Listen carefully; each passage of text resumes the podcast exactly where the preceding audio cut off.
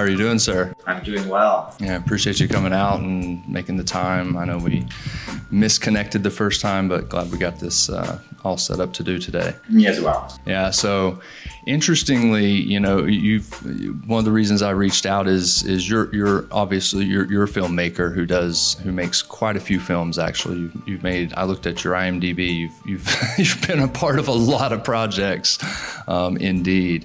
Um, which is interesting because I actually, you know, when I started this um, this little show uh, with Mike, um, we, we, he and I met at a school for going to school for recording arts, but they also had film there, and so knew a lot of people in film as well. So. Um, how did how did just out of curiosity like starting way back you know because i know a lot of people in in entertainment realms because of that connection um, how did you? What's been like your journey into the filmmaking career before we jump into all the other sure. cool stuff?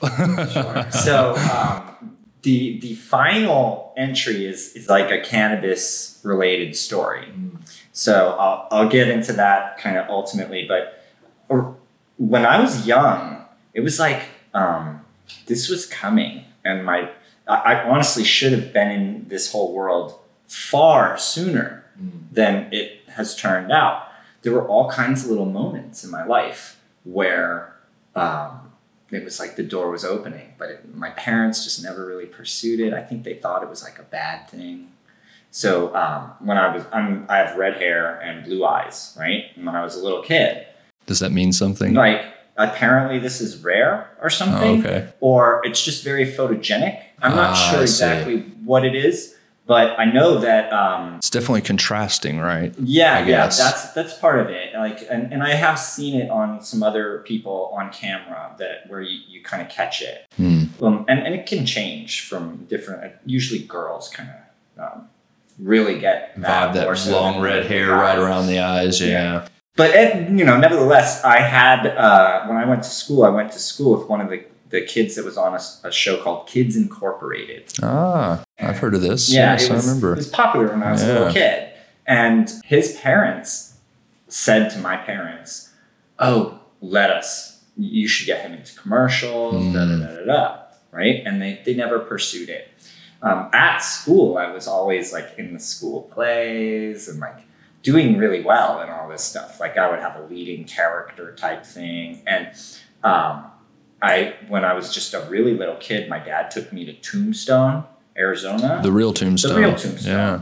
And they have like a reenactment thing, or at least then they had this reenactment thing that they would do with all these like cowboys in the street stuff. And I was dressed up full on like a cowboy as a little kid. And they took my picture for the the newspaper, you know. Oh wow. And so like there's been all these little moments growing up um, to where I am now and when I first went to Amsterdam, I shot uh, a, like a home movie of like everything. And when I got back, I cut it into like a little movie, and it's like about an hour long. And I made that with two VCRs and a DVD player, or a CD player, a Walkman. Yeah. And I just had it all plugged in, and it was like super primitive. Now, when was this? gosh, that was like maybe early 2000s. I would yeah. say. So right that's around. that's that's you got to take into consideration the time for the equipment as oh, well. Exactly. You know? Like we went in '99, so it could have been in '99, but probably I didn't get to it till like early 2000, like January, February that year. Yeah. And um, I I put that since on YouTube, and all kinds of people have seen it. Not that that many, but people have seen it, and every once in a while, somebody will say to me, "Hey, I've seen your video." but it was great. Like I cut it into this whole thing with all these little moments that happened. And when I watch it, and like other some other people I've watched it, um, it's entertaining. Yeah. You know, it's more than just a home movie. And uh, I went back and I tried to film like a series of videos educationally about Amsterdam, but YouTube kind of came out during that process and soured my whole So you put out the first video before YouTube? Before YouTube oh, wow. existed. Yeah. My plan was uh, to just make it for me and my friends and maybe like make a few videotapes to sell if it was like if that seemed like an option. But nobody really wanted to buy it. So right. I never really went any further than just me and my friends. I copies of it. Um, but doing all of that led me to eventually get to, and, and growing up also, I had other friends that were in film. Um, I went to a school where there were like actors at the school. Like I have all these. You live in LA. So you grew up out here. Yeah, yeah. Yeah. I, I lived in um, San Fernando Valley pretty much my whole life, and then I moved to Hollywood for like my twenties. So you're around these people all, all the time. You know, doing this or that, and you know, friends that went to school for this, and it's a common thing. So I've been around Right. it a lot, but uh, I didn't really get into it until I was in the cannabis industry. And so um, we were doing these events. There's a long story of how it got up to that, but we were doing these events that were competitions, and I knew it was a really special thing. Were traveling all over the country to do them. And so I wanted to document this. And uh, after the first few events, we were able to start hiring a, a team to come out and start filming. And so that process, I thought originally was going to not be a documentary. I thought I just wanted to like video each event basically and then make maybe like a little highlight video after each event to promote the next event. Right. But that whole process took far longer than I thought it was going to take because we were having events like every couple months. So this was quick. Right. And for me to be able to use it in, in a really uh, efficient way it just didn't seem like it was coming together that way. And then the other thing was we had spent a lot on it. And so to keep doing it didn't seem feasible. Um, but maybe well, we could make it into something more. What we had was really good. Yeah. And so I was impressed with that. And I thought, oh, okay, maybe. And they were doing stuff that, like, they had interviewed us and stuff like that. And I, I thought, oh, this maybe could be a documentary. Hmm. And so that was my base, my real beginning into filmmaking, where I, I kind of decided in my mind, like, we are going to make a documentary at a certain point. And uh, we just kept filming and kept kind of, I kept pushing, and there was like this and that that didn't go right. But eventually we had a finished product. And, um, you know, I, I put a lot of myself into making sure that I'd like noting times down, helping. Oh, what what's the problem? Oh, I need to get this and that. Like it was ridiculous. And uh, once we had finished it ourselves, then like taking it and saying to all the people in the cannabis industry that had connections, quote unquote, to Vice or Mm. to uh, Netflix or whoever it was, Yeah. you know, and no one really had any connections. Like uh, they didn't have enough pull to be able to show my film To do- to yeah. someone who could make a decision. Right. Say, yes, we want this, or no, we don't want this, or anything like that. So it was just closed door, closed door, closed door. And, and like that was about five years in. So it took me five years to get to that point, right? So then I had to find other film connections. So I'm basically okay, ground floor again. Find somebody, and many closed doors, but eventually a friend, uh, my friend Marty, she introduced me to someone who introduced me to someone who introduced me to someone. And uh, basically, um, a guy named Paul McMinn introduced me to my current partner, Jason Horton. And he goes by Jay Horton. And he had done a bunch of horror movies, um, low budget, and he had worked for Fox editing, and he was trying to get into documentaries. But there were some things that he wasn't the best at that um, Paul thought me and him could work together. That maybe I could bring some projects to him, and you know what he could do would complement what I could bring to the table. And then as we started working together, he started saying, "Oh, look, he taught me how to make my part of the filmmaking process, basically." So now he moved to Georgia, and Oh, so wow. when we do our films, uh, I do the recording of the video, I do the sound, and I do uh, the lighting. So I basically do the whole film shoot, very similar to this kind of thing, right? and then I send it over to him, and he does the whole post process. I see. And after working with him on a few new projects, I was like, listen, I have this old project. We haven't been able to get it anywhere. Like, maybe you could help me get it finished. And he did. And Nice. uh, nine years in the making. The Secret Cup is now out. It's been winning awards at various different little festivals, cannabis and non cannabis related. And I'm very uh, proud of it. It's not the best documentary of all time or anything. I don't, I'm not like uh, Martin Cor- Scorsese or like anyone, but uh, I'm very proud of it. So Well, I think I think you put it if you put it in context to the time, you know, because it's not something that just happened last year. You know, it happened almost a decade ago at this at this point, right? So, I think that's important to to think about the climate around cannabis at the time when it was shot. Um, in because, you know, when I was watching it, I'm sitting here thinking, all these people are would be breaking the law, right? You know, they were breaking the law at the time, but it was even more than what it is now. At that time, you know, it, it was much riskier to be to be doing those things. But there has always been a, uh, I mean, uh, the cannabis culture. There's really something to what that means and what it is, and it it starts at the very local level with with the very individuals that have the passion for it and put in the time and are willing to take the risk for it. You know, it's it's interesting. You know, there's uh, you know, uh, just just recently, you know.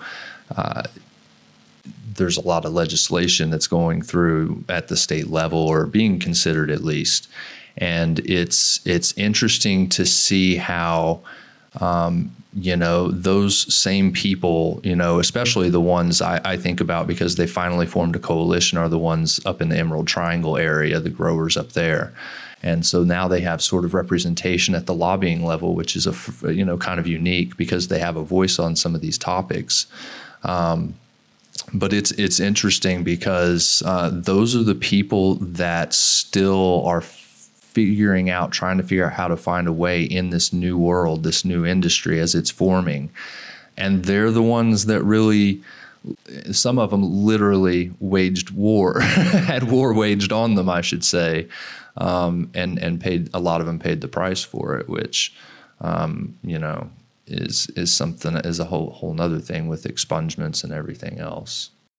Absolutely, yeah. Well, when we were doing our events, uh, as traveled all over the country, uh, the the climate of cannabis was very different from place to place, based on the laws and, and based on the culture. Kind of like um, At the time you're doing this, though, it's not legal anywhere, right? Or not recreational. Not Well, well, recreationally. actually, I lie. So the very, very first Secret Cup was in Colorado, and it was planned to be the very first recreational event. Nice. and it was almost not. They they had one of those moments where they were like, "Nope, we need to reconsider this." It was supposed to be signed on a certain day, and then like, leading up to that day, we were all in town, and they had said, "Nope, we're not going to do it on that day."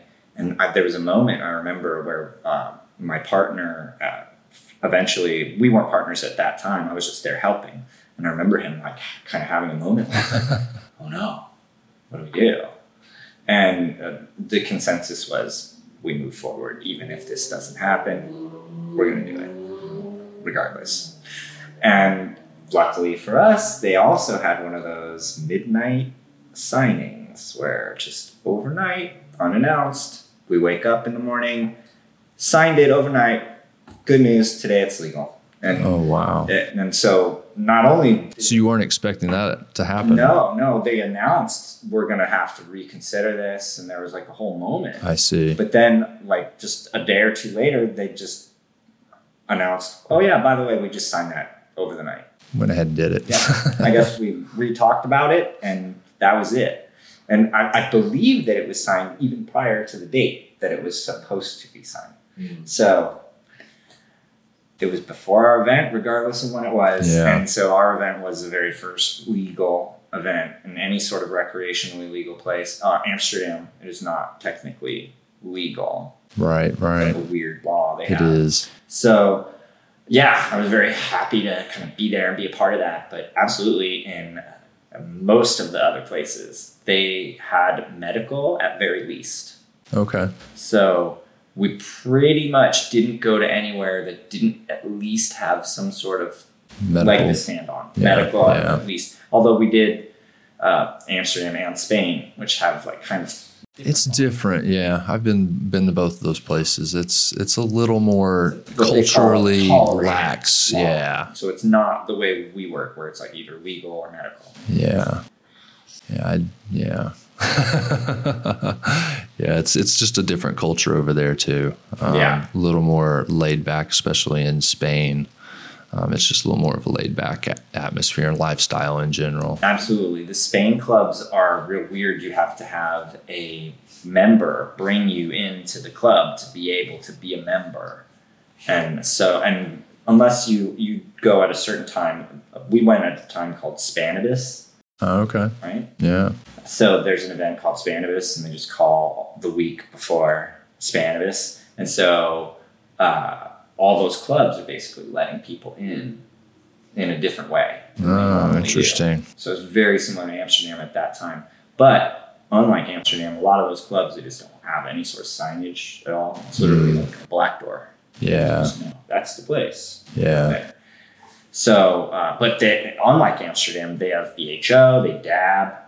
So it's it is like the the pinnacle for European cannabis, but Yeah. like in a way, I still think Amsterdam is the pinnacle uh, of all the whole world for cannabis.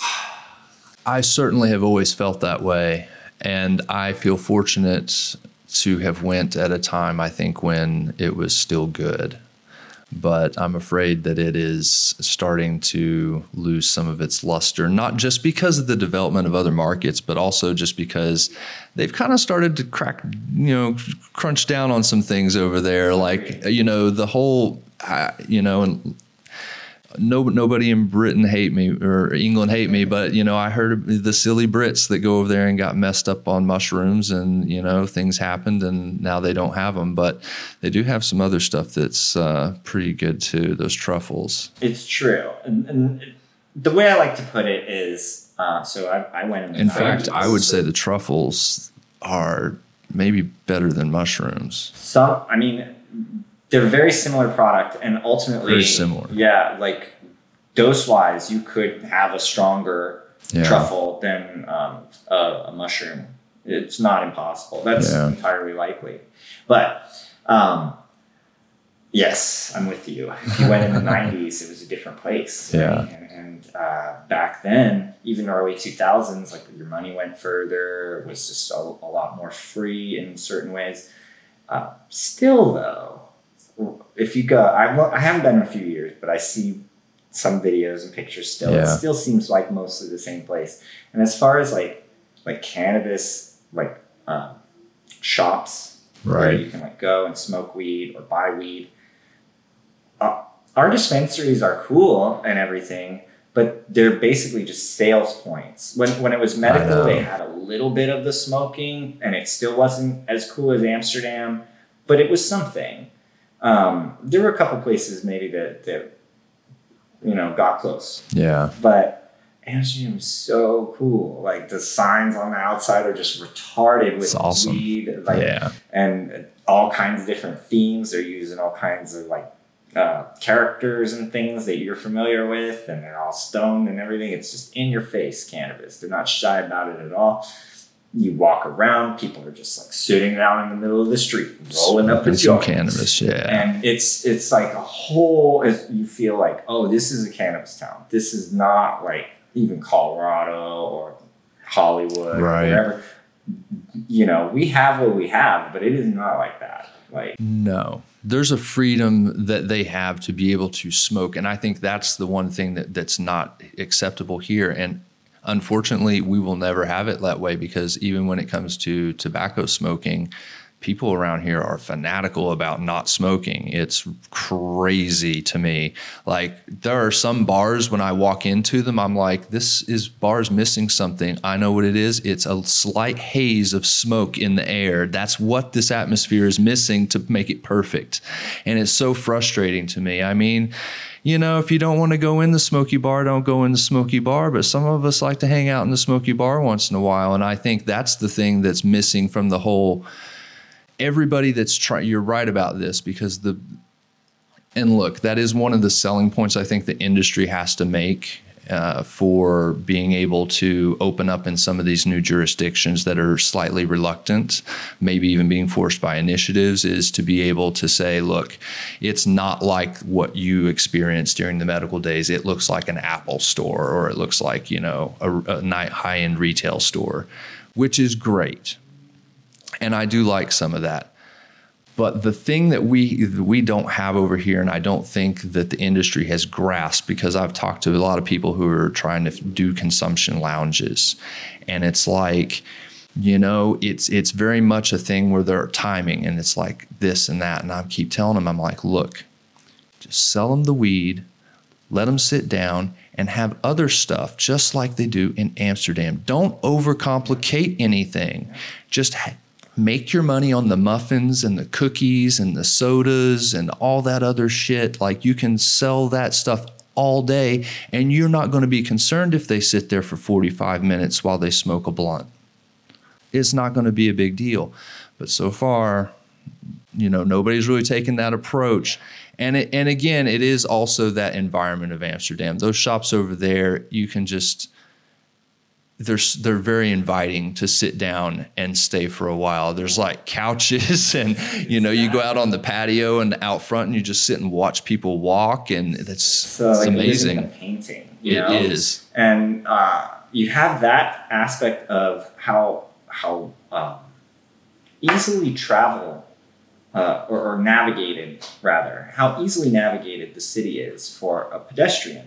You know, you can right. just hop on a tram or now you have Uber. You know, Uber anywhere like, you want. I like the public transportation over yeah. there, though. It's fun. It's it's really amazing and, and efficient. Pretty much any way you want to travel, you walk yeah. very efficiently. A lot of places, it's just really really conducive for that kind of thing. So this is what I always try to tell the consumption lounges: is you are not the place where I, they are going. You are the place where they go before or after. Absolutely. And they're going to do something, but we'll stop at the lounge and get some weed and maybe hang out for a little while.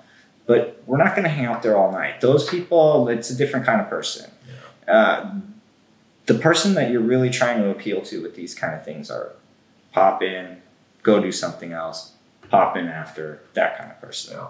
That's how like it will work really yeah. well in society that way. Like if it were attached to a movie theater think you'd have a really effective uh, lounge right there, or, or something similar. Yeah. You know, and maybe a comedy stand-up comedy place that has like a, a weed lounge. Stand-up comedy would be these kind of things. It has to be attached to something that is the actual attraction because cannabis, as much as I love it, it's not the attraction. It's like an addition to what it is that you're doing. It's it's a supplement.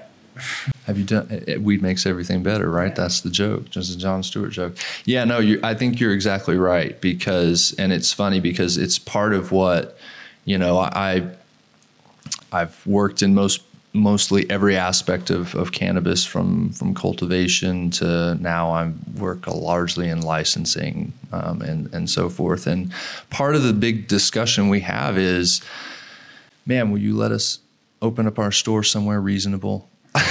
like it's and and that's part of that argument because when you start saying that i'm like man a movie theater would be amazing. But i can but they're never going to do anywhere that has anything to do with anyone that could be under 21 at all you're not going to be anywhere near. the only way is if you buy like an old movie theater and it is only allowed to be for cannabis people. A cannabis theater jeez. This we are forced at yeah. the current moment to do some pretty outrageous business designs to yeah. where I mean you could have a cannabis comedy place right now. unreasonable by most Yeah. other industry standards. it's going to be nuts. You're you're, you're going to have to jump through a million hoops to be able to do what you're going to do, and maybe you can't show the current movies, or I mean, I don't know how you would do it for the the- like, but it's doable.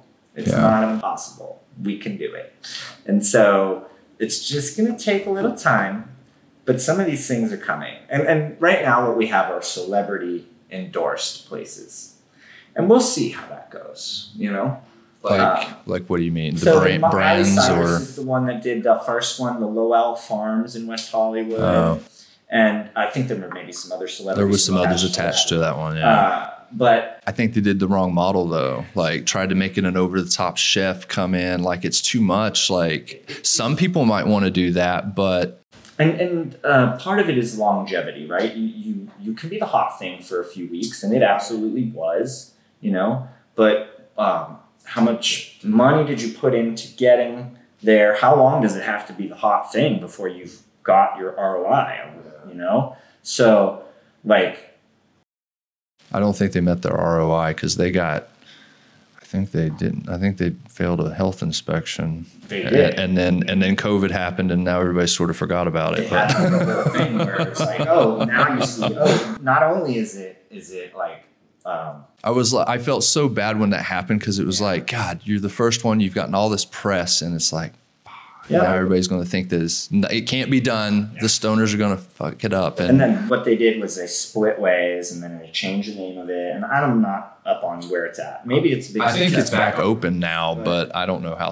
It just hard doesn't is. seem like um, that. That's not the future of cannabis, in my opinion. I don't think Like, so. The future, in, in my eyes, is more similar to the Amsterdam thing. I don't like to sit down at a fancy table and and smoke. I like to relax a little bit. Yeah. You know.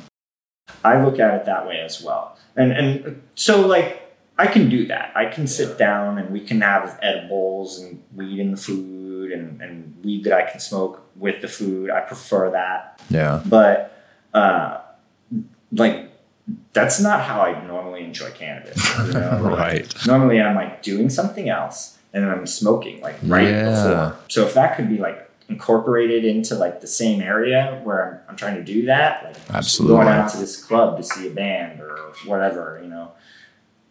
Weed lounge is like down the street. Yeah. Perfect.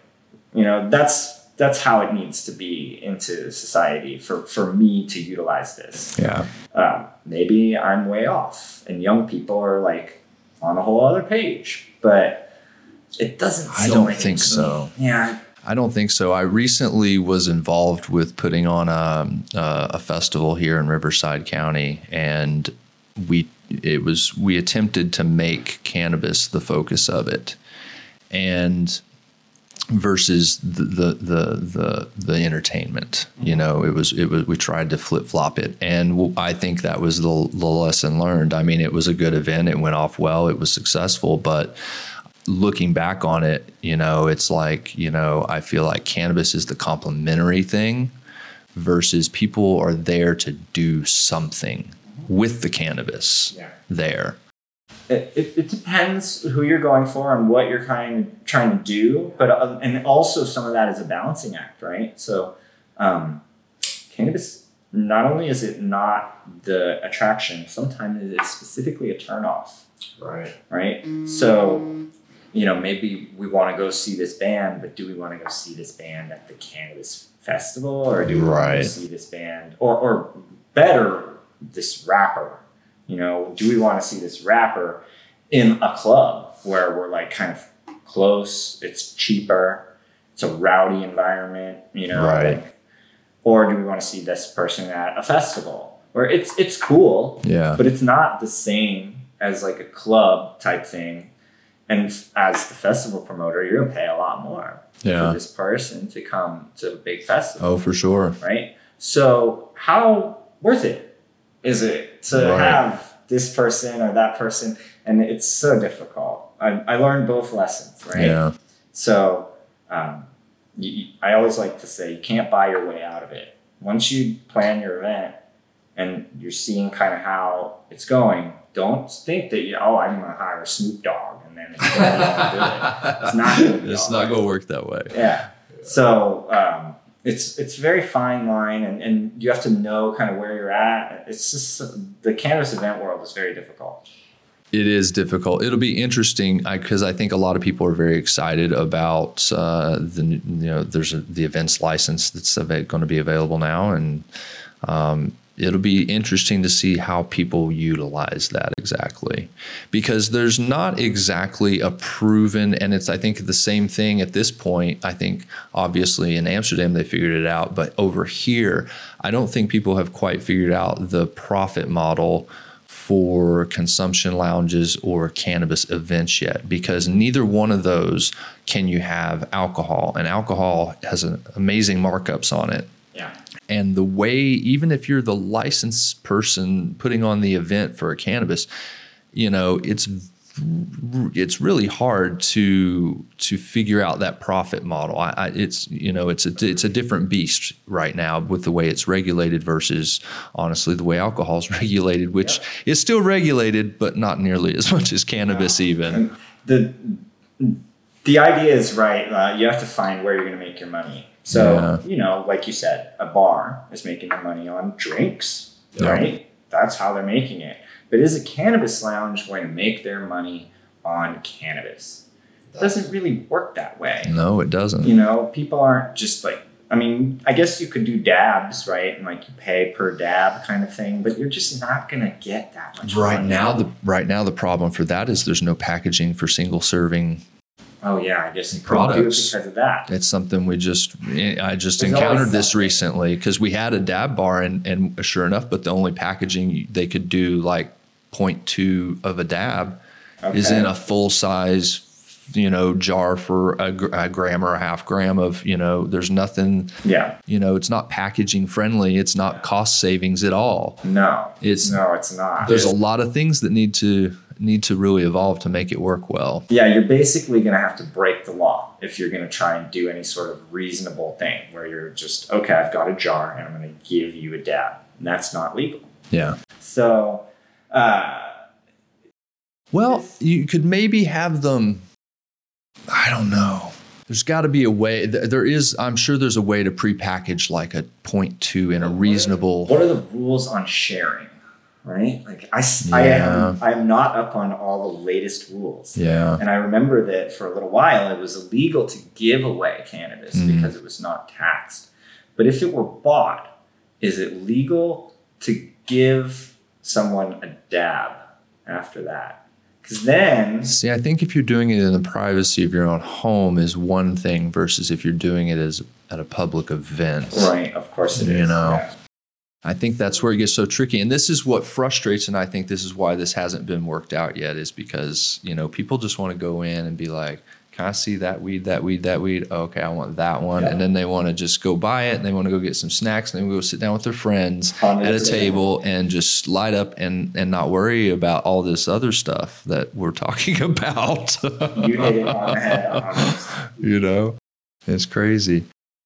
And, and that's it. And then until it is that way, it is not going to be ideal. Yeah. there might be, you can maybe do it and everything. Sure. But when it is that way, then it will be a different animal and, and it will be 100%. really.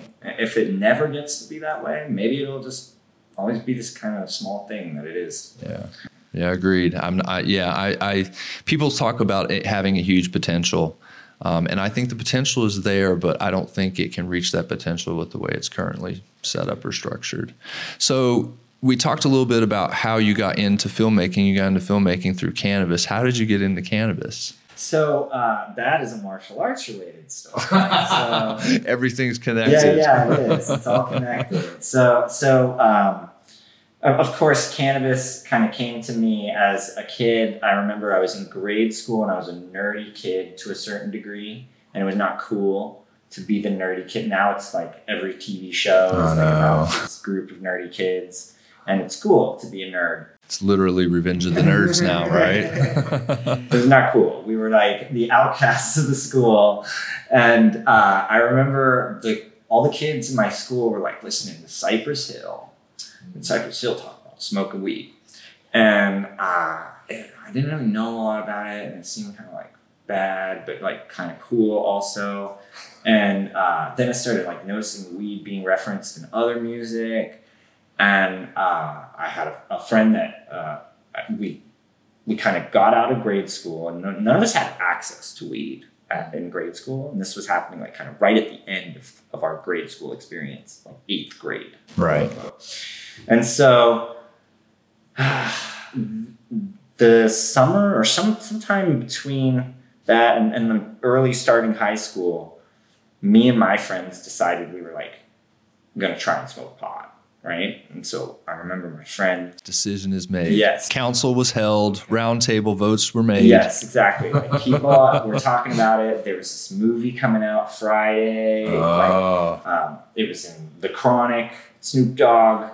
Like there was all this. It was weed was part of Yeah. society now, and and then classic rock had like talked about weed in all these different ways. So our dads and stuff kind of thought weed was kind of cool, and like but don't do it. But it was like this this kind of gray area of something that maybe was really cool, and. uh and I knew about alcohol, and I didn't. I tried to drink a little bit, and it was. I remember drinking and thinking, "Oh, this can't be what everyone likes. It's terrible." Yeah. And smoking cigarettes was not like you didn't get high from that. It wasn't a euphoric or enjoyable. It does give you a It buzz. give you a little something, but it wasn't like great. Yeah.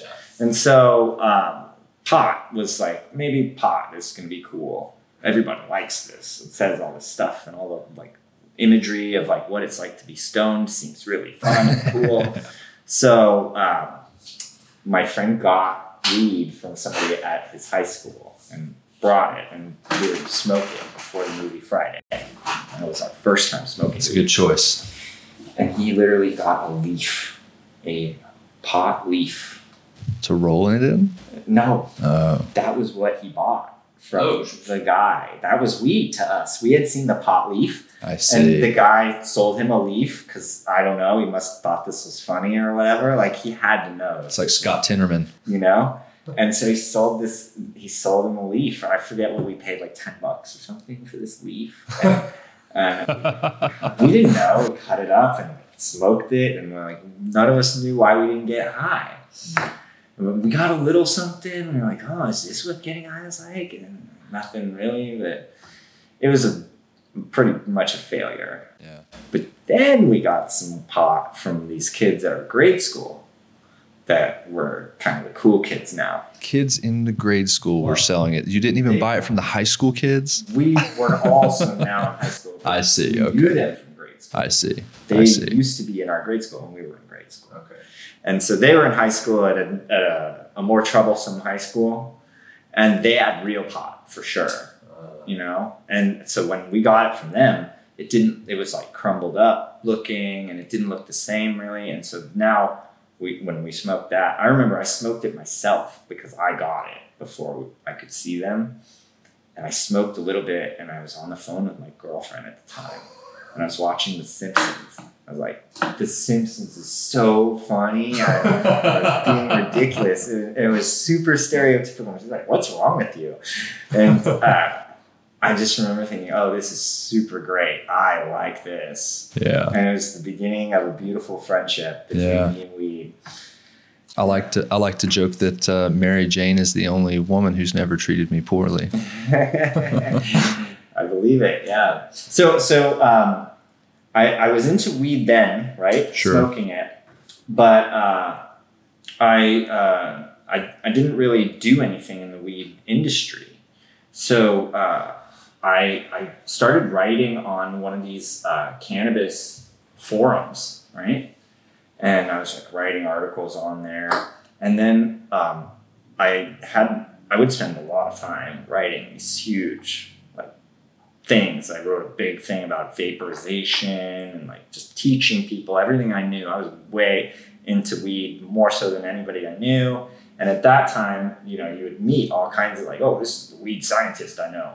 Mm-hmm. I would always outweed them, you know. so like I knew, okay, I have a unique thing. I'm, I'm gonna start putting my knowledge on here, and I would read even these articles from all over. And I knew more than a lot of these people, so I was writing on there. And then um, a martial arts website that I was reading the UFC was banned from from pay per view at this time. And so I kind of got into mixed martial arts through watching some videotapes when I was real young, and then it kind of went away. And uh, my friend had been like, "Oh, it's back, but it's on the internet." And then like, there's these websites. Right. And so I was reading one of these websites, and then somebody was like, "I'm starting a new website, and I need writers." And so I, I was like, "I'll write for that. I know a lot about it from watching and like doing. I'm way into that too." started writing for their website. So I was writing weekly columns for this website, uh, MMA Weekly. It's like a, a big website now. And the, the guy who had hired me, his name is Ryan Bennett. He died in a car accident in his 30s and it was tragic. And uh, so, so I was writing for that website, and then a weed magazine started on the weed side. So like, I'm gonna make a magazine. You know, so I sent him samples of my articles. And like, he saw my weed articles on the, the weed forum. It was a place called Overgrow. And it was like, if you were into weed anywhere in the world, you were on this website.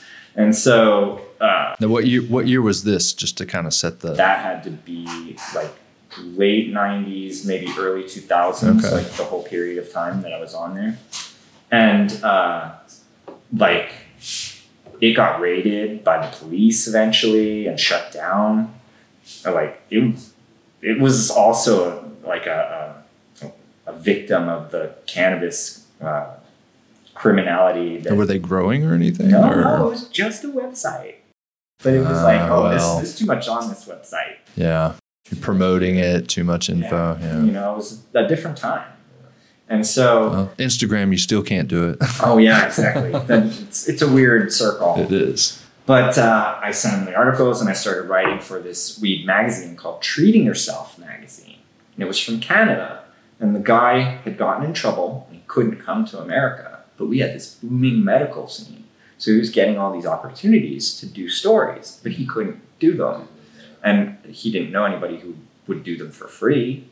So I would do them for free. So uh, I started writing for this magazine for years. And eventually I, I started meeting him in Amsterdam when I would go to the Cannabis Cup.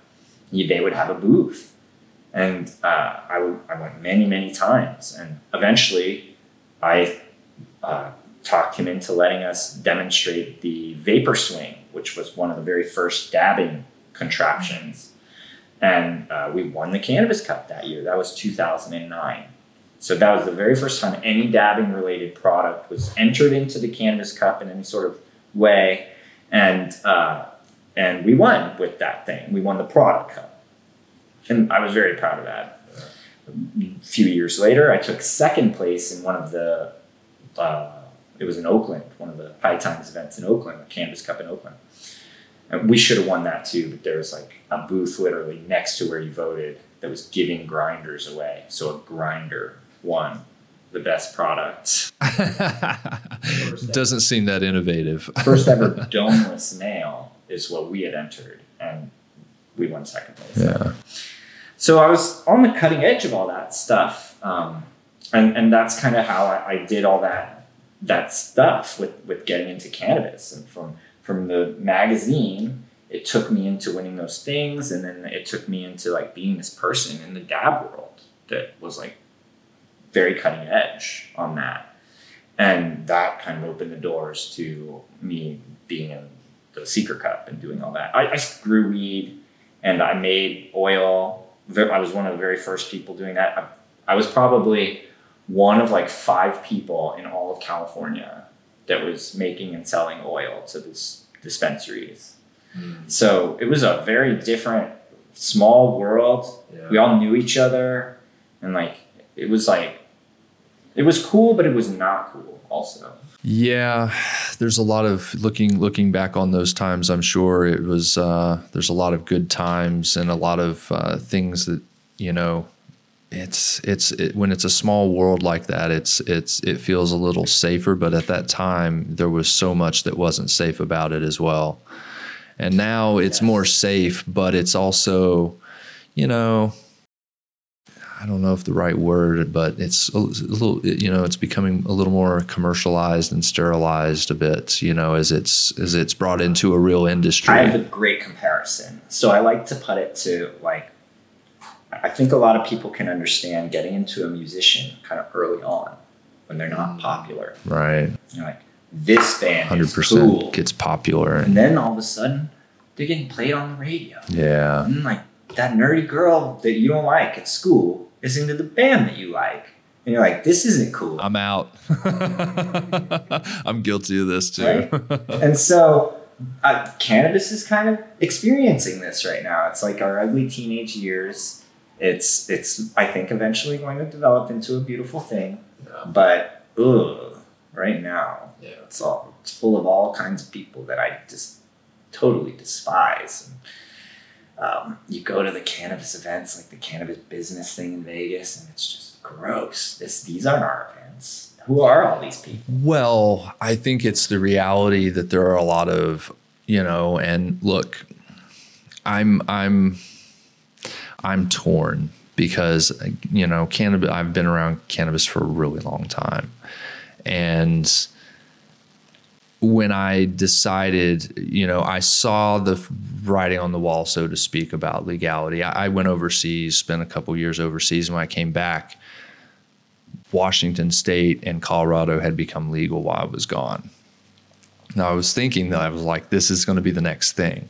And so when I made that decision, and I was like, I'm, you know, I'm going to take this serious, and I'm going, to, I'm going to make a, a, go at this in the real thing. Um, but I think there's got to be a way to sort of balance the two of them, you know, and I, I, I, I really try to convey this because I recognize we need the lawyers, we need accountants, we need those things, we need banking, we need finance, we need all these things to make it into a real industry. But we can't let all those types that haven't been from the culture come in and make all the decisions about how the industry is going to evolve either. It's got to be a combination where we're being met halfway, where the people who have fought the fight and have been in it long before it was legal and didn't just wait around for an opportunity to make money, you know, that there's a meeting of the minds there in the middle so that it can sort of, you know, keep its soul, so to speak. Because you know, a lot of the things I think that that have tried, we've seen where other industries have been around for decades, and we think, well, we're going to culture changes, and we're going to make these industries change too. It's very difficult to make things that have been a certain way for decades to change. That change is very slow, but with cannabis we do have an opportunity as an industry to like decide how we're going to do this from the ground up. We can really set the stage for how we want it to be and turn into that beautiful thing like you were referring to. But I think it does have to be met halfway because I don't want to see this side come in and take over.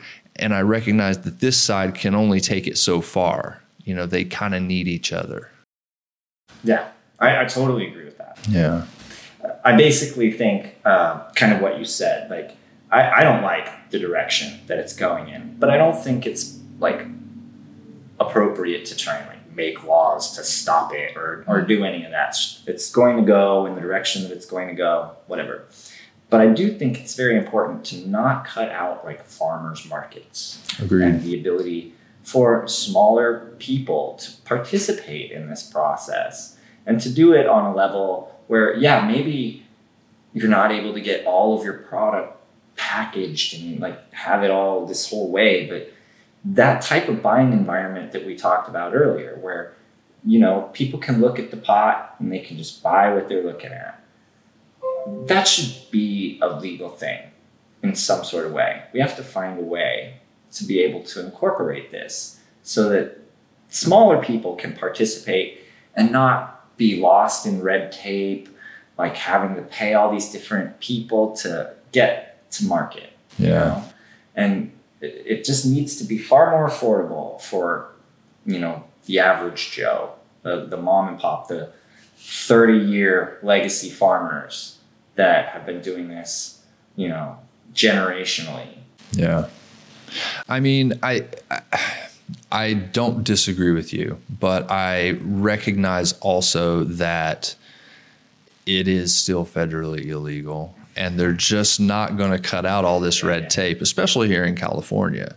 And so, and you know, there's part of me that's like, and in the model I really see that's working because you know, and I don't know because when I was sort of younger, I I, I didn't drink until I was like 24 or something. You know, I, I didn't really drink young, but I, I, don't remember a lot of craft breweries around when I was in the 90s and early 2000s.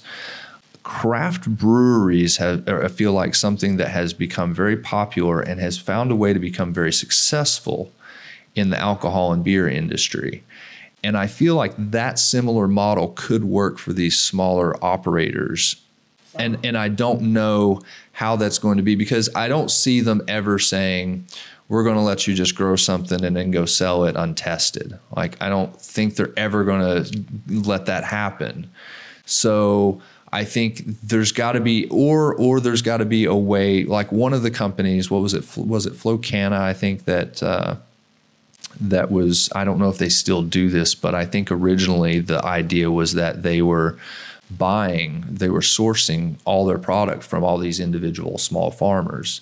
You know, there has to be some sort of concerted effort like that. And I don't know if that worked out or not, but there has to be some sort of concerted, concerted effort to make that happen because you know, there's going to be a lot of lost knowledge sort of that goes out the door as well from some of these growers. Sure. You know, these, I understand I've been in the most state of art grow facilities the state has to offer for sure.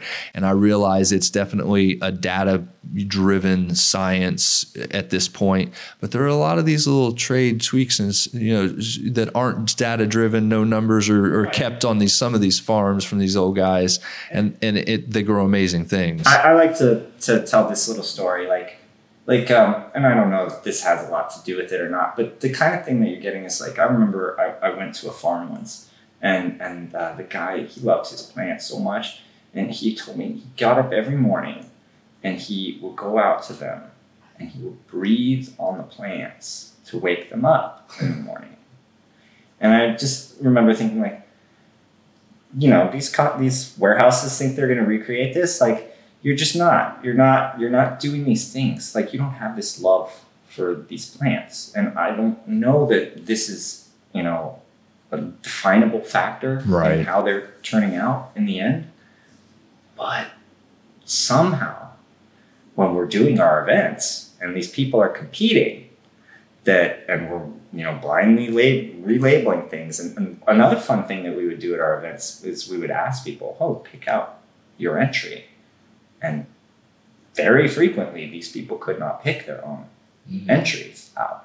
So it, it wasn't it wasn't what a lot of people think. Like it was, oh, they knew who. No, no, people just know. They know. They can tell. There's something about that. But like, who makes the best food? Like Applebee's. Does, does Applebee's make the best food, or is it some one-time restaurant that there's no other location? Right. You know, like it's it's the same thing, and, and it's it's very um, it's a it's a big world. So I do know some people that are participating in this whole world, and, and they're able to have their company, and they're able to do all the stuff, and, sure, and and have all that.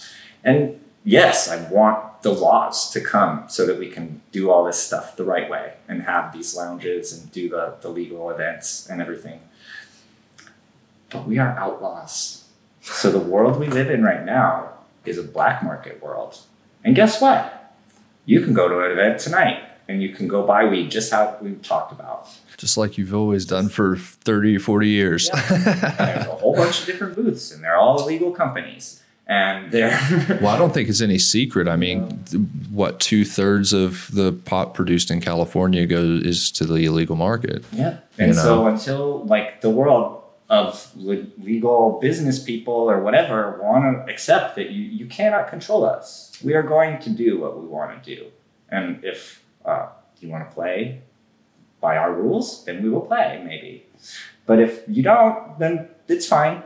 We'll go into the shadows where we've always been, and we're going to keep doing things the way that we've always done them. and and uh, there's plenty. I, I mean, I, I might know one or two people in the legal market. I know like a hundred people in the Sure. black market, and so it's a tough world. These people are not having a wonderful, glorious life when like it was when they could sell to the dispensaries. but Sure. they are surviving. Well, I think that's that's what it comes down to. It's like you're you're it, it's different, but you're taking people who have grown a plant for a really long time as their career, as their how they take care of their families and provide for their families, and you're now telling them that they can't do that, which is is like you know I don't know. It's a similar conversation to your people were trying to tell, you know, well, what was the, well, it was a couple years ago. I think there was a thing about coding and truck drivers or something. And it's like, well, you can't, ex- I mean, don't get me wrong. Again, as we were talking earlier, you got to be adaptable in life to some extent. You can't just stay in place, but there has to be some some some also some understanding that okay they do need to adapt but we can't expect them to totally change everything of what they're doing. They can't just stop growing weed and go do something and go be an accountant. That's not going to happen. So how do we set them up that they can transition into the legal market somehow whatever capacity that is. I don't know if that's growing and supplying for a bigger over uh, umbrella company or what it is, but if they can know that they're going out and, you know, I mean, I think they should all single batch just like they do in in in and number and number the, the weed just like they do for for liquor, you know, and and sell it at a premium as a boutique and and you know really play up you know the terroir and the cultivar and all of the things about the about the microclimates of where it's grown and all these things. Like it needs to be there needs to be a lot of branding. And and unfortunately as you said you know these people are surviving but they don't necessarily have the funds to forget about getting into the legal industry simply even market themselves that way regardless of if they had the money to do that you're really not allowed to market yourself that way anyway Yeah, it's it's a tough it's a tough world. I agree with you Yeah. though that I do think there's a way. yeah somehow and and the only way to do it is to have conversations with people from both sides people have got to meet you know and and come and come to an understanding that there's there's going to be middle ground into the future so One thing that's interesting going uh, state to state is that there is vastly different laws from state to state. crazily different And uh, it is really interesting to see kind of how some things are working and some things are not. And I think through this kind of trial and error process, we might eventually come to some sort of consensus as to like, this place is doing it. Here's all the numbers. It seems to be working. So let's start to try and implement this same game plan more places. I encounter a lot of egos in policymakers that want to do it their way. And I'm like, you know, by now there's been enough places that have, you know, come up with ordinances and, and ways to do licensing. Like, why don't we learn from what they've done good and what they've done poorly and take the just Quentin Tarantino, Tino them, just right. take the good, Yeah. kick out the bad, and combine it all together in a way that makes sense for your community. Oftentimes, it's not what they want to do. But you're right. The states are doing it so vastly different. And ultimately, like, I'm kind of, at first, I keep thinking, well, it would be nice if it was uniform. But no, I, I, I'm fine with it actually being different state by state as long as they somehow allow for, uh, you know, interstate, you know, distribution That's to what I occur would really, really like to see too. it'll it'll eventually happen and i hear talks about you know um, washington oregon and california doing something even before federal happens which but you know it's always just. You hear it and it never really goes anywhere. And so I, I don't know, but I think it is inevitable. My biggest fear is that uh, everybody's trying to to to get take their cut of this. And you know, when the federal government came out and said, "Well, for our plan, we want to tack on an extra twenty five percent tax," I was like, "You're literally going to." propagate the the illegal industry that they don't want to be in existence anymore. They're, they're not helping it. Yeah. It's like they're not very logical. yeah, it's a bizarre thing. Like, um, and I do fear the the Coca Colas of the world um, finally thinking that now's the time that we should enter into the cannabis world because that uh, nobody knows what that kind of thing is going to be like. So this is the con- this is uh, what everybody I think this is why the industry I think is so crazy right now is because everybody realizes that it's a double-edged sword. So to be develop into a real industry, we need banking. But the moment we get federal banking available as an industry, all those companies are going to jump right in because then they don't have the they no longer have the risk Amazon of losing money. deliver your weed. If you haven't been watching, Amazon's been pushing for legislation that would allow them to sell. I mean, They are ready, they are dying Yeah. to sell it. and it's it's And and if, It's and if coming. and if enough people, whether you know they're the individual small boutique farmer or whether they're a quote unquote big company in the state, when those companies come in, they're going to dwarf everybody. yeah. And I think everybody realizes that. And that's why everybody's crazy trying to grab market share because they realize, like, eventually when Coke, Pepsi, Marlboro, all these companies come in, they're just going to buy everybody out. And then we're going to be stuck with shitty weed unless unless these boutique farmers find a way to do craft craft cannabis. Yeah. So, they, like, God forbid, when they allow it to be grown in Mexico and shipped across the border, then you will see a like a tremendous change. Man. I can't wait to go back to the days of Mexican brickweed. I haven't had that in so long. it's, a, it's a it's a scary and exciting world. It, it I think there's wonderful things coming. I think there's also terrible things coming. I'm happy to be watching on the sidelines. Uh, there's parts of me that want to get back into doing events or something. Um, some sometimes, but I'm much happier making movies. yeah. So let's let's talk about some of your other other movies. Two, two uh, one one of the other uh, topics that you uh, that you have covered is Bigfoot. Oh, Sasquatch. yes, my most popular movie. Yeah.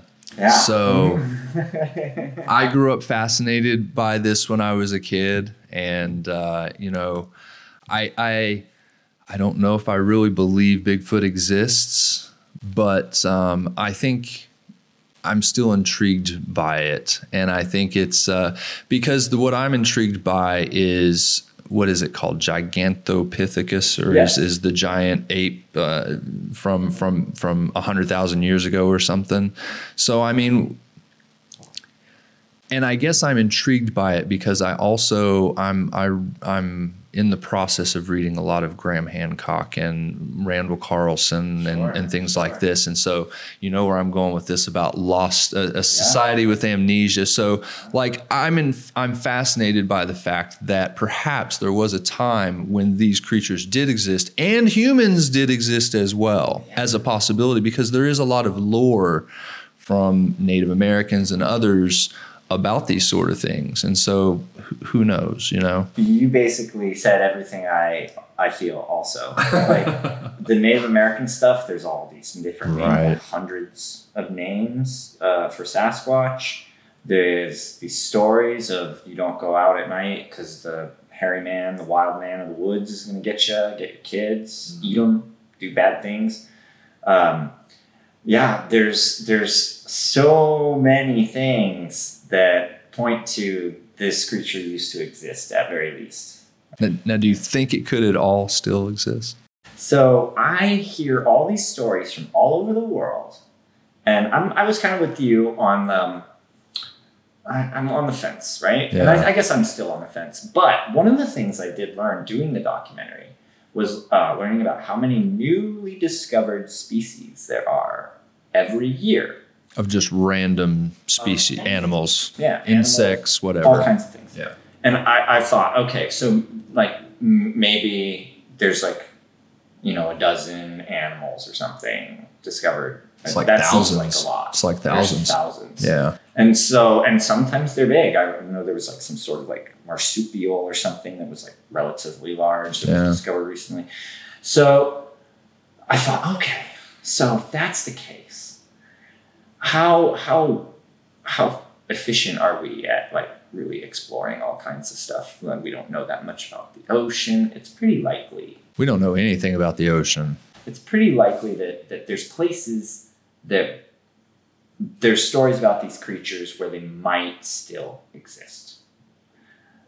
I don't know if California is one of those Right. places, Right. But uh, it seems like somewhere in the world, one of these might turn out to be, and I think a primate. I think like an undiscovered primate. Some people think they are more human than primate.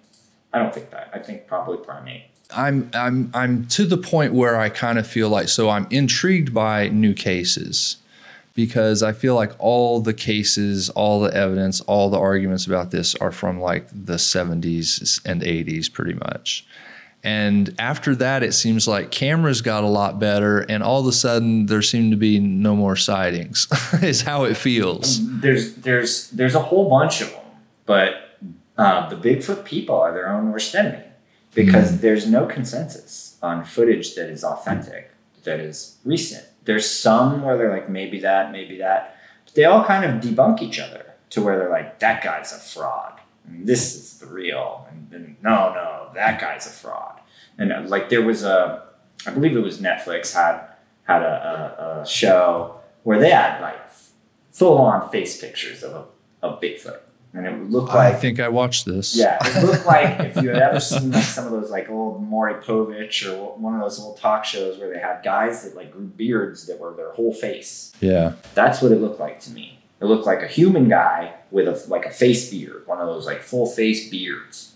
Well that can really happen. Yeah, Yeah, yeah. yeah, that can really happen, and they could really have a guy sit there and do that, and it's not Bigfoot that lives in the forest, but uh, you know that guy says it's real, and and uh, there's there's stuff that is questionable to me that I've seen where I'm like, oh, maybe, but nothing definitive. You're absolutely right.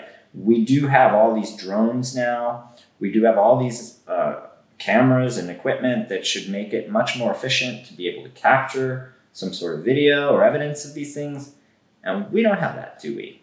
No, but then there's the other side of me that says, okay, that's true. But one, are we really sending drones out into the forest, you know, to look for for anything? I mean, and the other part of me says, you know, when you get up into like British Columbia and those forests, you know, northern Washington and on up in that that mountain range into Alaska, like that's some really remote areas out there. And i don't know how frequently you know something could be out there that we've not encountered. I mean i'm not saying it is but it's a it's a possibility. It might be a remote one I think that too. You know? you know, we don't know you everything can't just write it off. we just recently not that long ago i don't know when it was but not that long ago this discovered that the myth of the giant squid was real. Right, right. you know so I- i don't know. But i think the likelihood of it is is i don't know i'm not in favor i'm not in favor of it. I think they probably if the if those theories of glacial impact of impact theories and the glacial melt theories if that did ha- transpire, I think a creature that big probably did have a hard time surviving those occurrences, like most of the other large animals, mammals, dinosaurs, uh, you know, all, whatever, you Even, know, all even those. Gigantopithecus, uh, they didn't know about that until they found like some bones in this like small shop, and then they went to the person and like, "Where did you find these?" And then they went back, and then they were able to find more. And so, uh, and and that's that like thousands of years, you know. So I'm with you. It's Yeah. so likely that this thing is uh, gone extinct at some point. At least mostly, maybe somewhere in the world there's one. What is some of the more compelling, like when you go and you talk to somebody, you did this documentary, for example, like what is their, mo- what's the most compelling argument that you've you've heard that it exists? About Bigfoot? Yeah, Um, well, I mean, Or is there a compelling argument? Because at this point, to- even the Patterson film has kind of been debunked, right? to an extent, but they, they go back to referencing that as one of their most reliable evidences, and they don't think that it's been debunked. They the the Bigfoot believers believe in that film still, and uh, even though various people have said they were in the suit, they Various people saying it doesn't help either. yeah that, that's not a wonderful thing. That maybe sure one of them could have been in the suit, but Sure. then not all of them could have been. So somebody's lying. That aids them in believing that the video could be more true. It's hard to say. I've watched Yeah. it and I've thought, yeah, it does look like a suit. And then I've watched it and thought, hmm, I've seen enough animals. It could be an animal too. It, it's, I mean, if it, if it, it's unintentionally good, if if it is Yeah. uh, like a fake. Yeah. Um, but nevertheless, you're right. There's not a lot of compelling evidence as to these things currently existing. The, the, they like to go to that there's been hair found that has been tested to be um, like, I guess, uh, an animal unknown is what they say. But I couldn't find a lot of that when I tried to do my research. I, I found that a lot of those situations are it was unknown at a certain point, and then at a certain point they decided it was a bear or something. So Yeah. uh, it's it's hard to say what definitively uh, where we're at with all the evidence and, and things. And a lot of them also believe that bodies have been hidden, and there's a conspiracy to hide Bigfoot from the public. So that's why we don't have these pictures and evidences. And I'm not uh, super confident in the government, but kind of doubt that there's a conspiracy to hide. They clear they clearly lean towards censorship, but uh, yeah, you know, you know, just I don't I don't know if they're this is their focus. yeah. I, I kind of and, and then like worldwide, like Russia Yeah. all these places are playing the same game. I'm not sure. So uh, I I walk the fence on it. I like to imagine that it is real, and and I love the the unanswered questions. The- Yeah. here we are. We've got this thing. We've been able to, you know, debunk that it's this or that. It's in, in undecided. We don't know. Little I bit- love that. A little bit of mystery's good in life. The mystery part is what keeps me interested.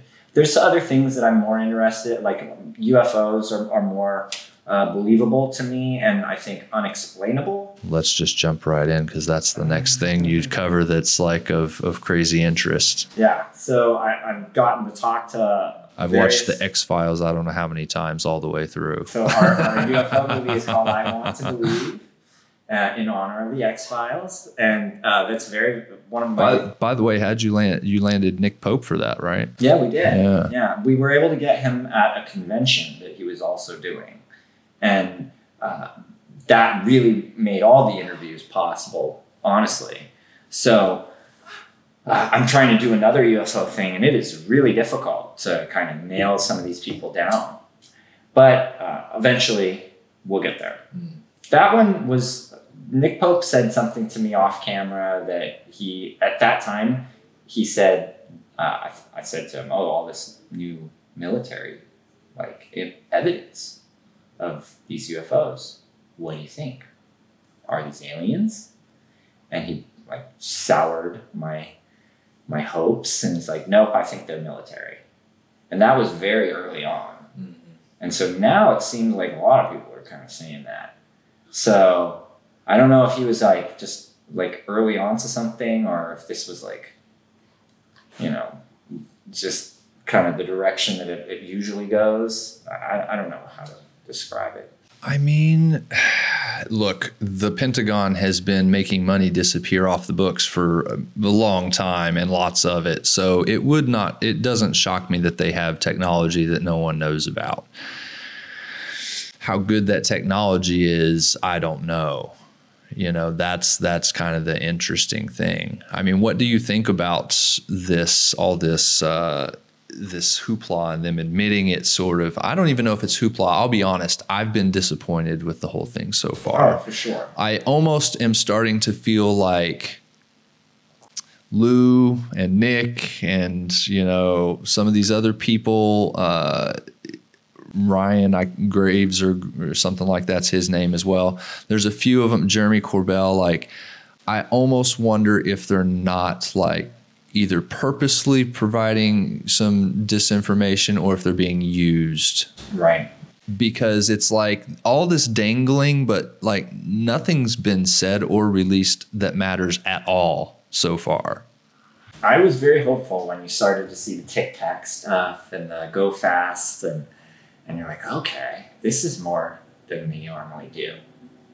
This is this is a good direction, and this is something. This is evidence of some kind. This isn't just words, and so I like that. But that's kind of where it stopped, and and um, even that was vague.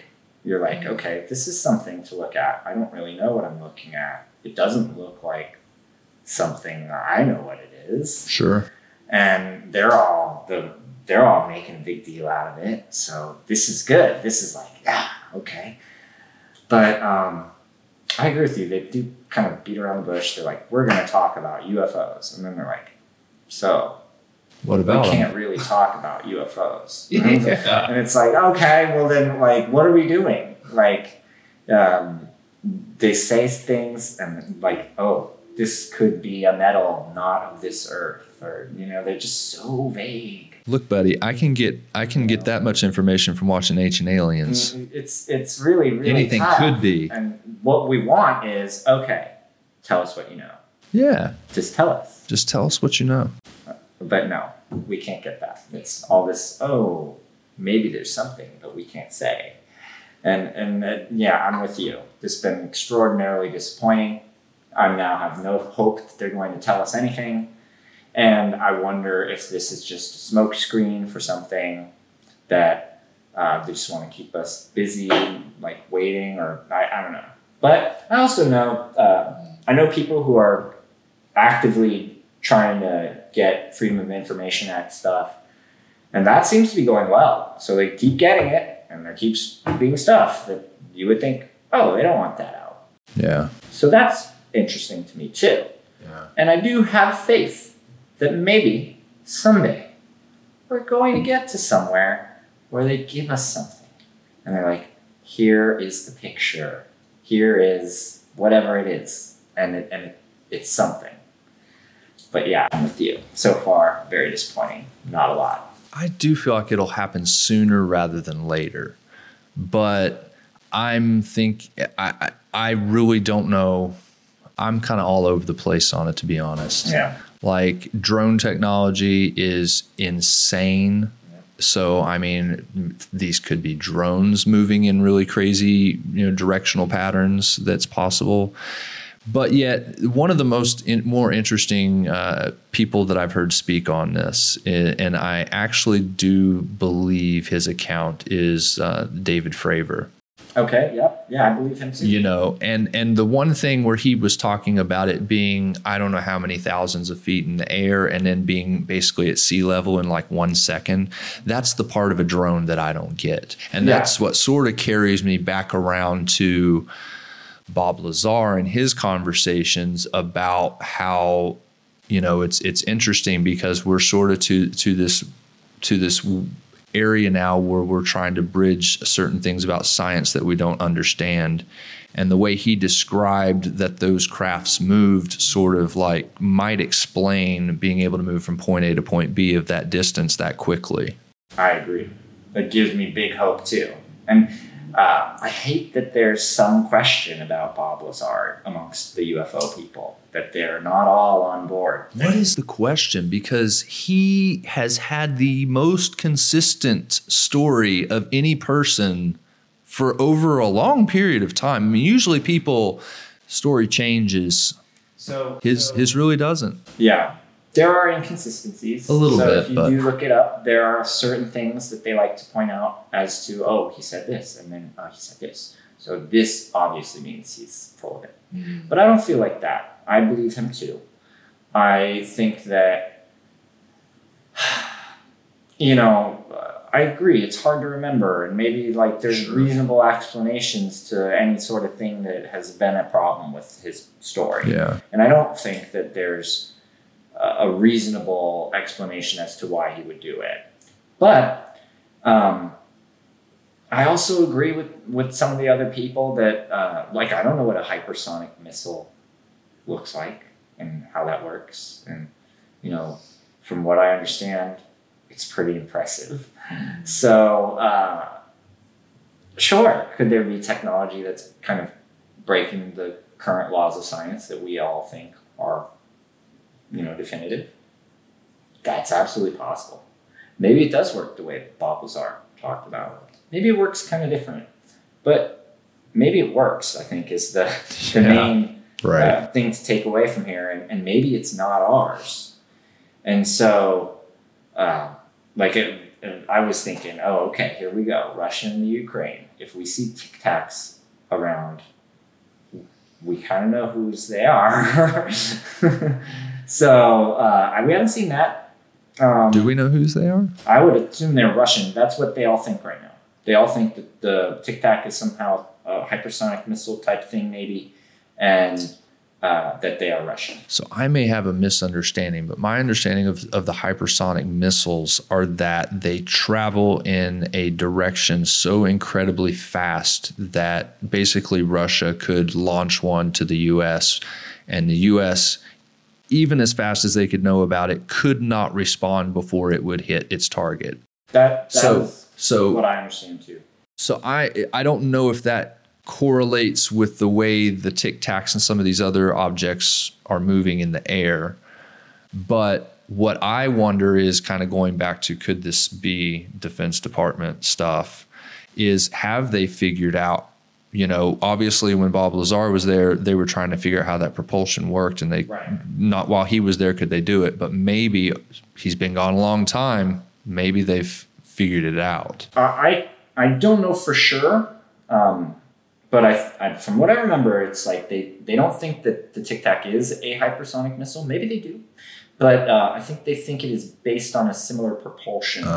okay. That's how it's achieving these like unbelievable uh, things that it's doing. Interesting. Or, or maybe uh, maybe I'm mixing it up with the Go Fast. Maybe that's the one that they think is is that. I, I'm not hundred percent on it. Sure. When I do these interviews, We're that's not. part of me asking. I like hope. the, I hope no one out there is like Yeah. taking. You know, look. Please look things up. I tell. Yeah, yeah. The, that's the disclaimer is in the title. You know, if you're listening and taking everything we say as as fact, you you you shouldn't. yeah, I am. I am fascinated by these things too, but I am not a UFO expert Sure. by any sort of means, and so I am just fun to talk about. parroting like things that I hear and, and things that I've seen from these people.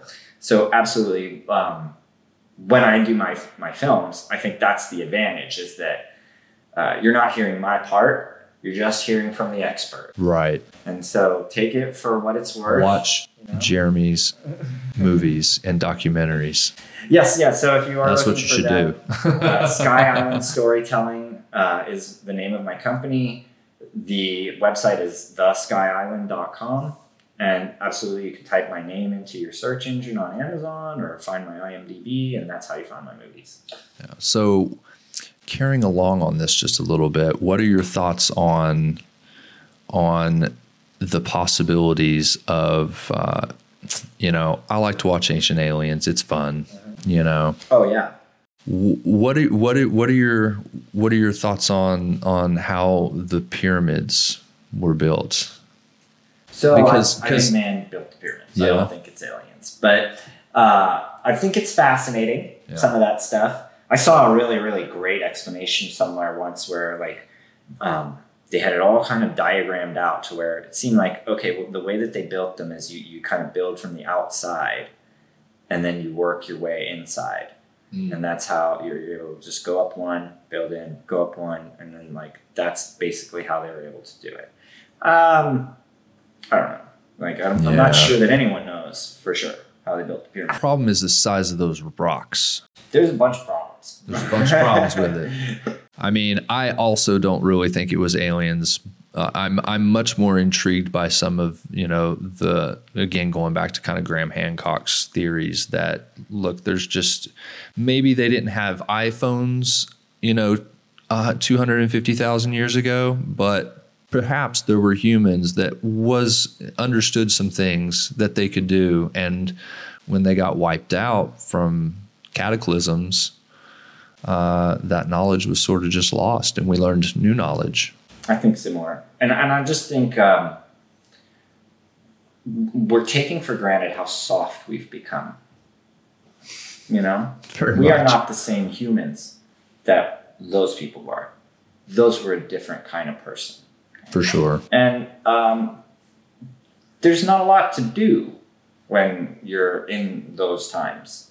And so I think that we really have no no real great understanding of what it was like back then, or what people were like back then, and of course, what their tools were like back then. And so all these things play a factor into not really understanding how they were able to do this. But I agree with you. I think probably humans did this somehow. Yeah, I find it very you know through sound waves you can you can do a lot of things. I you know I don't know. I, I some of those bolt they just they're so big. I just don't know how anybody can move them because even by today's standards, um, they would be really impossible to, to to move even with all our machinery. And it would be I, I just I can see it right now. It'd be one of those situations where as soon as we saw how they moved them, we'd be like, oh, of course. Well, have all of us would then instantly understand. Well, have you heard of the have you heard of the I think it's called the Coral Castle in Florida? I have not heard of that. So there's this coral castle in Florida, and this guy, his his, let me think. He was building it for his wife or his girlfriend, and then she died or something. But he built this thing, and it's built out of gigantic pieces of coral. And he built this whole thing by himself at night Okay. back in like the early 1900s. I 1900s. believe it. Yeah, there's And so like it's one of those things that some people are like, well, he he managed to just use ropes and levers and pulleys and levers and managed to do it and I'm like, maybe but maybe that dude knew something. I don't know. Yeah, it, it's hard to say, but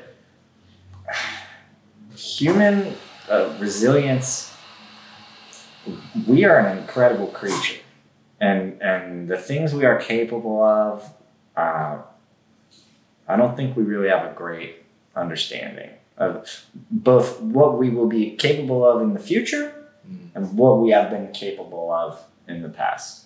I'm always like flabbergasted when I see like uh, I, I love watching human endurance uh, feats of Me too. of uh, exception. You know, where they're doing like CrossFit games or they're like these these super power lifter guys or like the the world's strongest man type stuff um, or anything. You know, the Olympics. Yeah. Uh, it's all incredible. Motivating, inspiring, you know. And, you know, never ceases to amaze me that you you know we think okay this is the pinnacle of human accomplishment, and then somebody comes along and it's like there's a Yeah. new line.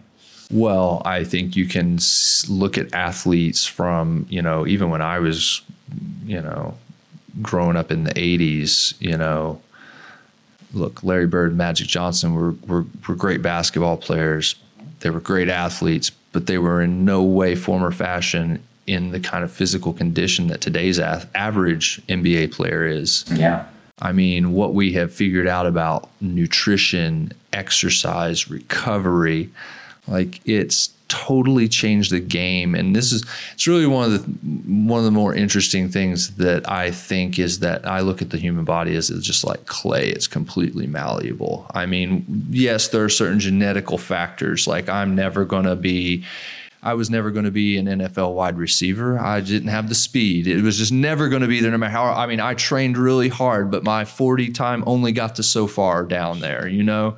And so it's like there are certain limitations, but in general, you can really kind of mold yourself how you appear in any kind of shape you want to be. You can be as ripped as you want to be. You can be as big and bulky as you want to be. You can be as flabby and not give a fuck as you want to be. Right, like, right. But you, it, all it is is like making a decision and then taking the action to do it. Yep. It's it's crazy. And then I also look at like all the different places on earth that humans live and the way that like over time we've evolved and developed certain tendencies in those regions, you know, to survive in those climates. Yep. I mean, the human is completely adapt uh, back to adaptability. Yeah, yeah. That's I mean, if it we don't, we die off. Like thinking back on those cataclysms, you know, the, I- humanity more than once has came down to probably just a couple thousand people on Earth, and somehow it's managed to adapt and survive to those to those changes. I mean, right now I'm in the middle of I think it's called Underworld, Graham Hancock book um, it's focused obviously on his overarching concept of the lost civilizations, but it focuses really on the coastlines and all of the un, basically the underwater ruins that we don't know about. Back to what you were saying, I mean, the oceans, like we're all everybody wants to go to Mars, but we don't know anything about the depths of our oceans, and we're not designing any kind of vehicles to sustain those pressures to be able to even explore it. The only one that's doing that is James Cameron. Yeah, yeah. it's so funny. Yeah, you would never imagine like a movie guy to be the one to you know advance uh, ocean exploration, but that's the world we live in. It is. It is the world we live in.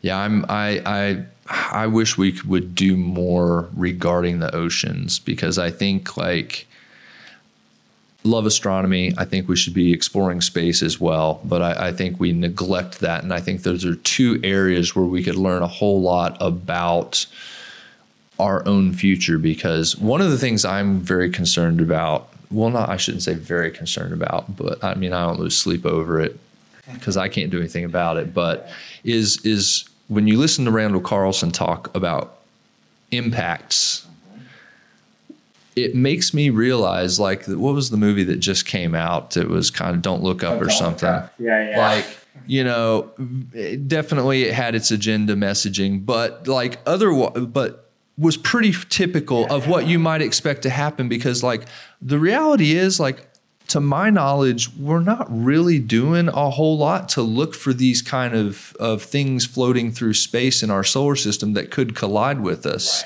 And if we did shouldn't we also be kind of developing some sort of like action plan so that we're not in a don't look up situation? You know i would like to at least have three options lined up and if the first two fail at least we got a third one to yeah. go to before we all go have dinner. Um, I totally agree, and I, I, uh, because it's happened so many times and when you start looking at how many of them are out there especially in the belts like it's only a matter of time between that and then the super volcanoes, right? You got a how many things. super volcanoes are there Well, I mean- there's one in yellowstone, Yellowstone is the big one that they talk about, but I believe there is at least like a few others, maybe Yeah. three or four others. definitely over in the south So- pacific over in the fiji area probably yeah, Ring of then, Fire. Like when these things explode, then it's like you know a, a world killer, right? And so, yeah, we're we've just lived so long for you know we've got society kind of figured out to where okay, um, we over here in America haven't really had to deal with anything too terrible uh, for a long time, yeah you know, and and not since the civil i mean Yeah, civil war that was the last war on is, this on this bad moments, but Yeah. nothing like really like that took the whole United States. Some could say COVID, but I don't know. i think the last thing that unified everybody like that was was when the twin towers got hit yeah yeah, yeah. But it, even then, like, talk to people in New York, and they're like, "Yeah, you guys did not." Not the same as somebody in omaha nebraska. Yeah. Yeah, it's like you guys were with us and everything, and, you're maybe scared Yeah. and stuff, but like, it wasn't like having knowing that a bomb could drop anywhere at any time or or that there's act, active warfare going on in your streets. Like that's a completely different scenario that we have not been we've not had to deal with mm-hmm. ever or any kind of suffering, you know, like like all this new stuff with food shortages and, and this is brand new stuff to us whereas uh, i'm not entirely sure this is brand new to the whole world like It's- a lot of places might have had to struggle through this many times so It's the it's the Illuminati telling the Americans to go on a diet. well, I always like to point out, like, yeah, as the rest of the world starts to become America, we've sold our propaganda to the whole world. Everyone wants to be America now. Well, that was the goal, right? Is to sell democracy and capitalism to everyone. Yeah, yeah, we thought Which it was a look, I, I you know, like I, I like being able to choose our leaders, and even though they all suck, and you know, I don't really like any of them, but uh, I think that's a good thing overall. I don't want to have a dictator. the big problem and, and the real thing that we sold to the whole world is that money is the ultimate god. And if you're not making money, then what are you doing? And business over everything else. And that's why we're not exploring the ocean. Let them discover that there's diamonds or something down there. Or you can make iPhones with like. They'll the just ocean. destroy it, though. you have to hold people back from going down and exploring the ocean if they could make money doing it. So that's what they want to go to the space for. I started to They're say they're already China and Russia are already trying to put a base on the moon to mine up there, aren't they? We can more iPhones with stuff that's in space. Let's go. Yeah. That's what it is. And so, and who knows what else they're going to be able to make with stuff that they're able to find in, in these places. If, if if we want things accomplished, you have to find some sort of way of making it financially desirable. And like that's, I don't think that's a sustainable business model for society. It's not. That's the that's the problem is that especially here in America, we've gotten to the point where we think that the trends will always continue. Profit will always go up. Revenue will always go up. You know, it's always going to be better numbers every quarter forever. And that is not the way any market works. That's not the way the economy works. I mean, I I hear people who get on TV and, you know, say their name says they're economists, but they talk ridiculous things that don't make any logical sense. And it's like, guys, it just doesn't work that way. You can't have these expectations. There are ups and there are downs. And no, just because it goes down doesn't mean the CEO should get fired. Like, maybe he made a bad decision. I mean, like, evaluate it, but like, maybe it's just the market. Like, don't, like, let's not freak out about everything that goes on. Yep, that's what it is. You see, like a company experiences growth, growth, growth, growth, growth, growth, growth, growth, growth. Small amount of problems, we're out of business the next day, and then it's like, what's happening in the world? You know, we're we're kind of setting ourselves up to be like, okay, well, what if that happens to Amazon tomorrow? They're like, you know, we decided we're not making enough money, we're just done. Yeah. Like now, this is going to colossally changed. Jeff Bezos. Jeff Bezos loves money. He'll never stop Yeah, Amazon. yeah, exactly. He's trying to make Amazon take over the world. anything can happen, right? And like That is true. Jeff Bezos is canceled tomorrow for whatever reason. Like, who knows what happens? They've know? already tried. Like, I just I see like the unpredictability of of counting on these com- We already had the too big to fail moment, Yeah. right? Like, this is not good. We don't need to be counting on these companies to run society, and I'm I'm concerned. well that's the problem right we at least from from my perspective to some extent i i feel like political leadership isn't very good i feel like i agree with you we shouldn't whether we whether there there is a good individual or not we shouldn't be dependent on an individual or a corporation to be a leader either and I'm not really sure what the answer is. Somehow we need to get somehow we need to get people who don't want to be leaders to be the leaders because those would be the good leaders. yeah. But it's it's shitty, like it's terrible. I, nobody I know in their right mind except people who genuinely think they're going to better society or they have their own agenda want to be politicians. Uh, for me, it's it's not. There's not no one. You know, they'll line up a list of maybe ten people, and there's always a couple of them where I'm like, I kind of like that one. And there's maybe Yeah. some young people and maybe some old people, um, but I'm like, okay. I, I kind of like these ones, but those the ones I like are never the ones that everyone likes Right, theoretically, right. whatever. And so then we end up with okay, nobody likes these ones that I like for whatever reason. Now I have this other choice between a bunch of people I don't like. Both sides. Yeah, right? exactly. This guy I don't like. We need this more options. like, this girl I don't like. This girl I don't like. What, what are we doing here? Like, We, So- we need more option, and options. We had the- the options.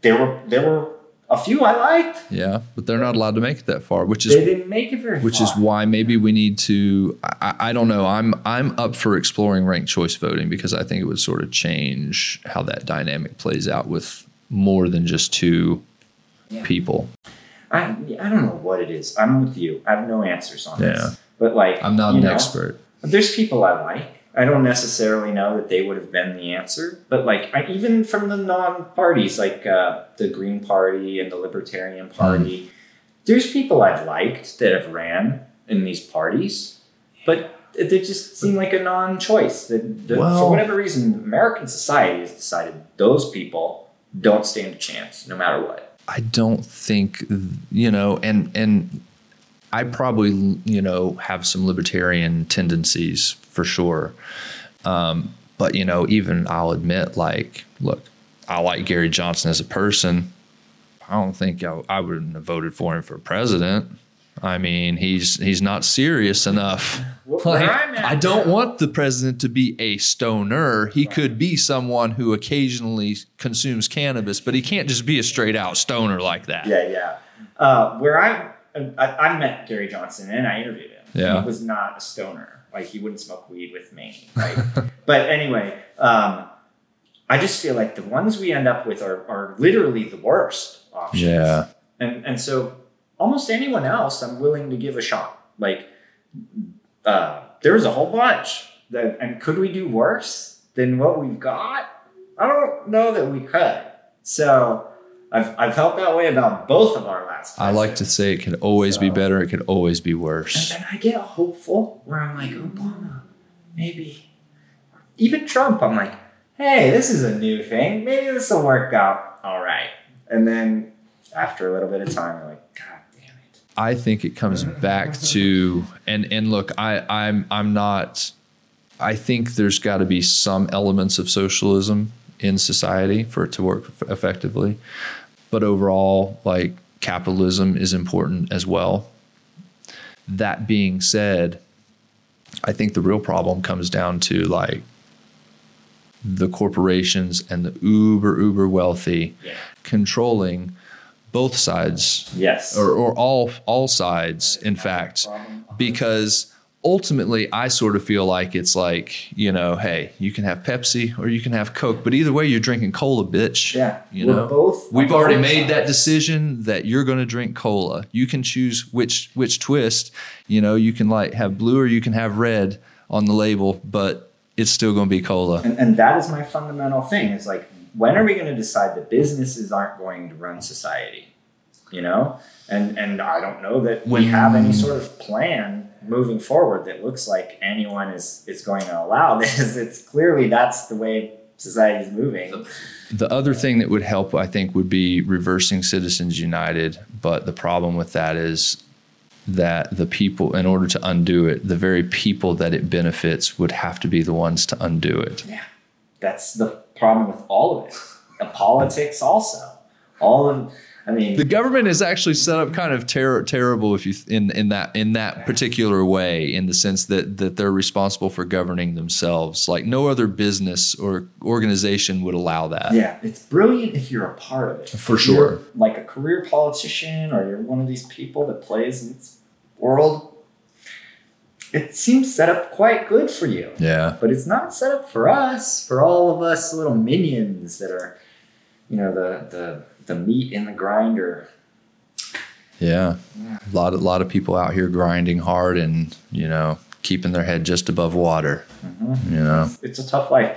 But um, this is also part of what I do with filmmaking. So a lot of our films, we have a positive spin, and I'm trying to do like helping and uh, educational films that don't make me very much money, unfortunately.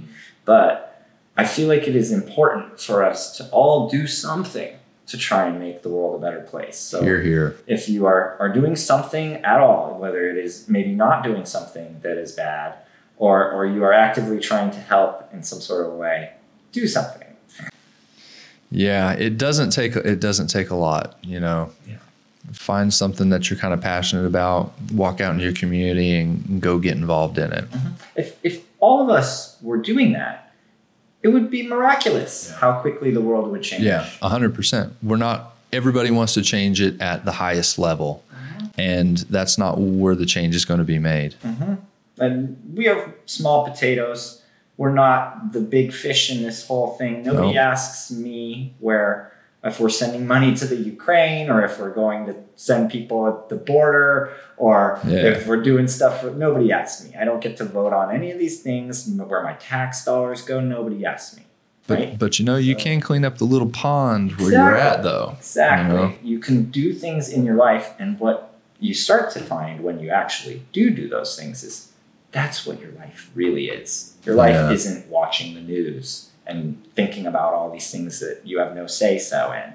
Yeah. Your life is your community and the people that you love and the things that you focus on and, and all of those things. And, and we do have a, a great ability to contribute to those things and make them as good as they can be and, and sacrifice a little bit when it helps your neighbor or it helps in a way that you can see every day.